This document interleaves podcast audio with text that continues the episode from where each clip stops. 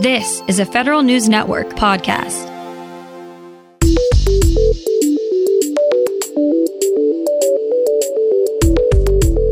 Coming up on today's Federal Newscast, more military medical teams are being deployed to states facing COVID surges.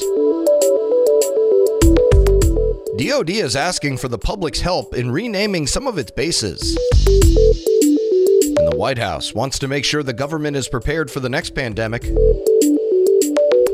These stories and more in today's Federal Newscast.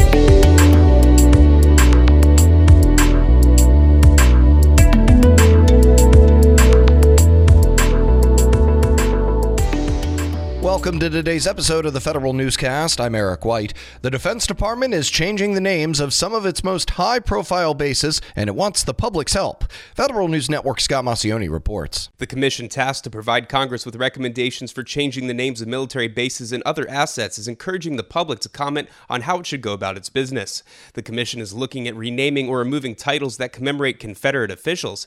It plans on looking at the names of streets, buildings, weapons, planes, and other equipment as well. The chair of the commission says it wants to work with local communities to determine the names that reflect the military of today.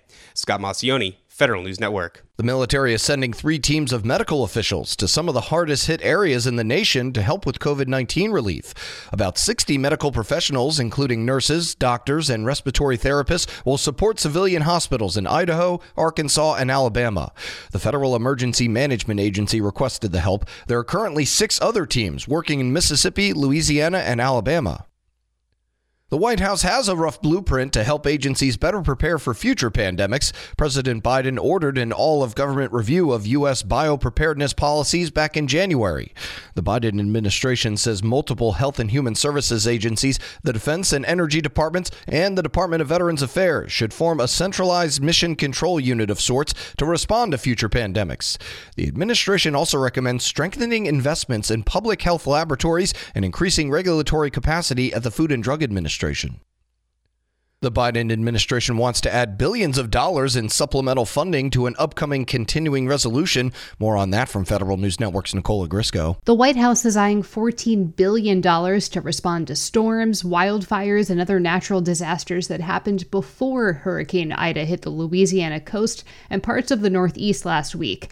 It also believes it'll need more funding for Ida response efforts, somewhere north of $10 billion. The administration is also asking for $6 billion for Afghanistan resettlement efforts. Congress must pass some sort of temporary stopgap funding measure before September 30th to avoid a government shutdown. Nicole Ogrysko, Federal News Network. House lawmakers want to lock in a five year tenure for the director of the Cybersecurity and Infrastructure Security Agency.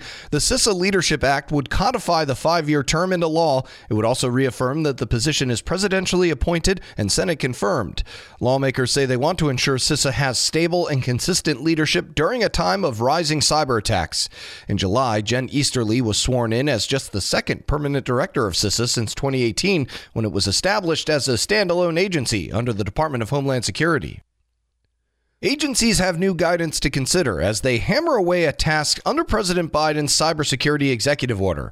Federal News Network's Justin Doubleday reports. Agencies, contractors, and the public have until October 1st to comment on a new zero trust maturity model and a new cloud security technical reference architecture. Both documents were released this week by the Cybersecurity and Infrastructure Security Agency. CISA wants to know whether the new maturity model is helping agencies come up with their zero trust implementation plans required by the Cyber EO. CISA is also seeking feedback on whether any aspects of the cloud security architecture should be expanded. After receiving comments, CISA says it plans on updating both documents. Justin Doubleday, Federal News Network. The Technology Modernization Fund Program Management Office has a new executive director as the competition for the $1 billion in funding it received last spring heats up.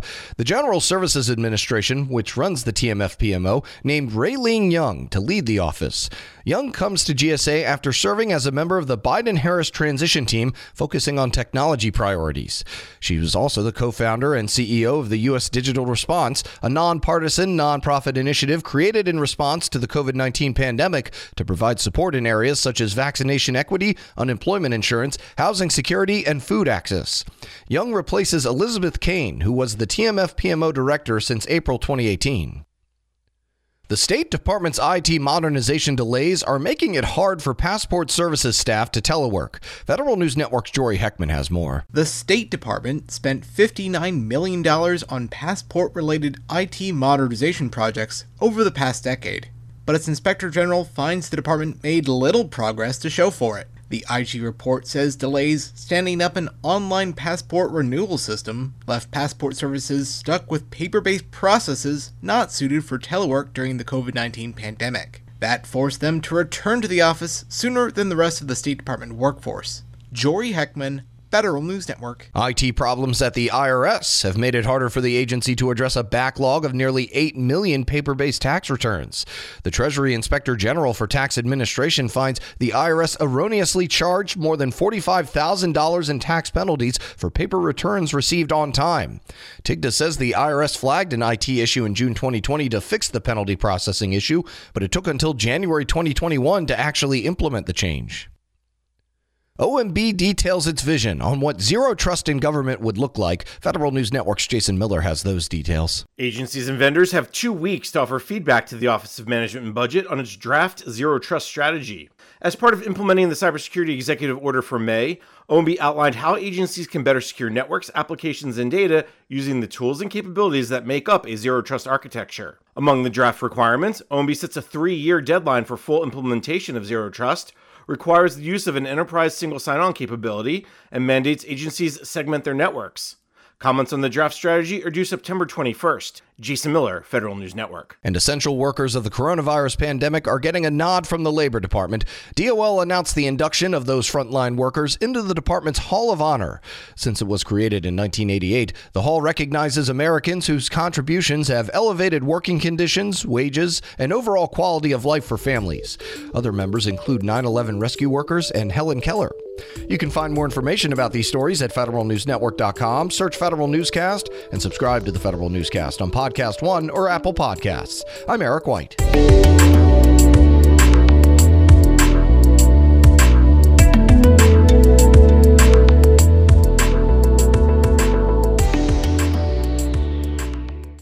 Whether it's Baker's Simple Truth Turkey or mac and cheese with Murray's English Cheddar or pie made with fresh Cosmic Crisp apples. There are many dishes we look forward to sharing during the holidays, and Baker's has all the fresh ingredients you need to turn today's holidays into tomorrow's memories. Baker's, fresh for everyone. Get more ways to save at the Buy Five or More Save $1 each sale. Just buy five or more participating items and save a dollar each with card. Baker's, fresh for everyone.